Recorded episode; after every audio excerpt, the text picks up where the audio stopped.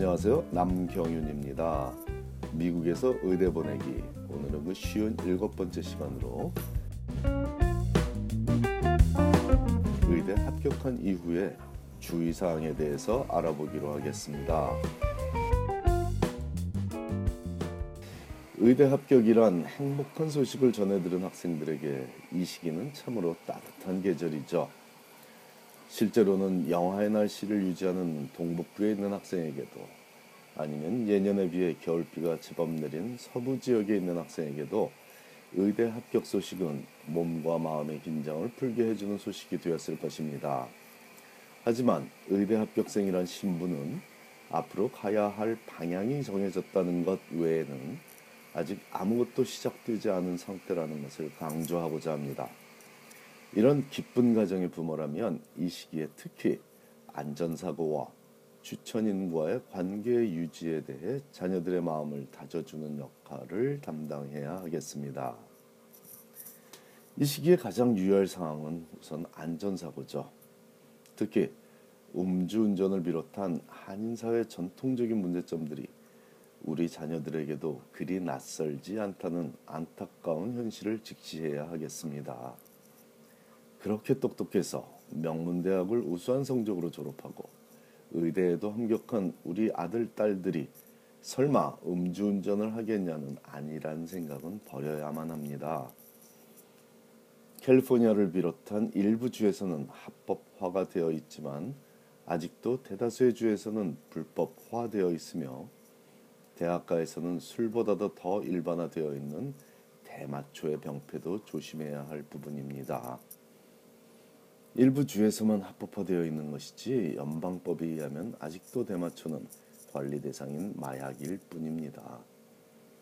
대마초가 담배보다도 그 폐해가 적다고 주장하는 목소리도 크지만 환각 상태로 데려가 주는 역할을 하는 모든 매개체는 그 환각 상태에서 이성적인 판단을 내리지 못한다는 점에서 잠재적 위험을 안고 있기에 안전사고에 대한 각 가정의 주의를 요하는 것입니다. 대마초를 넘어서는 마약류에 대해서는 언급하지도 않겠습니다. 대마초 흡입은 마치 80년대 초까지 한국 남자들에게 담배가 성인 문화의 일부로 인식되었듯이 현재 미국 사회에 널리 퍼져 있는 사회 문화적 현상이므로 호기심에 한 번쯤 해볼 수는 있을지 몰라도 그 외의 마약류에 손을 대는 학생이라면 의대에 진학할 수도 없고 해서도 안 되는 일이므로 언급할 이유도 없기 때문입니다. 여하튼 매년 이 시기에 정기적으로 발생하는 안타까운 일은 의대에 합격한 학생이 음주운전을 하다 걸렸는데 어떻게 해야 하냐는 부모의 안타까운 음성을 듣는 일입니다.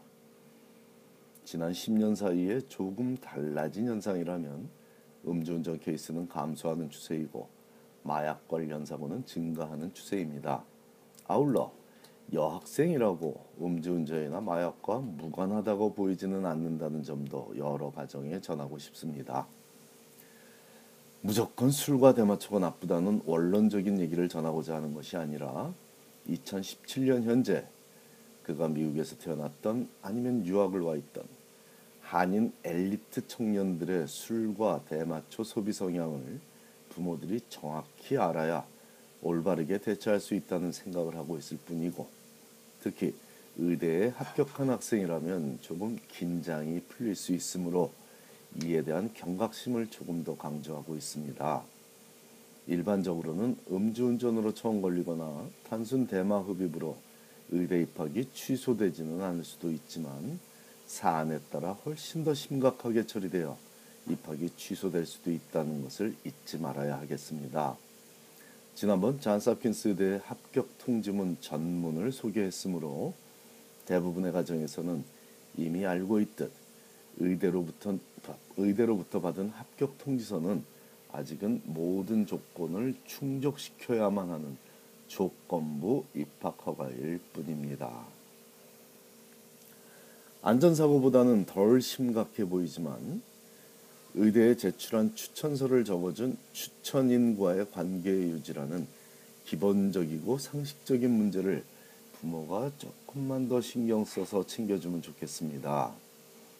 의대에 합격한 학생들 중에 추천서를 적어준 책임 연구 교수가 진행한 연구에 더 이상 참여하지 않기로 결정한 덕에 해당 교수와 갈등이 생기는 경우가 가끔 발생하고 봉사로 참여하던 무료 진료소에서, 무료 진료소에서 추천서를 받았던 학생이 의대 진학 이전에는 계속 봉사하기로 했다가 합격한 후에는 다른 일정상의 문제로 해당 무, 무료 진료소에 나가지 못해 갈등이 생기기도 하고 또한 추천서를 써준 의사가 운영하는 클리닉에 나가서 돕던 일을 인터뷰 기간에는 잠시 쉬다가 바쁜 시간이 지나면 다시 봉사자로 나가기로 하였으나 합격 후에는 다시 해당 클리닉으로 돌아가지 않아 갈등이 생기기도 합니다.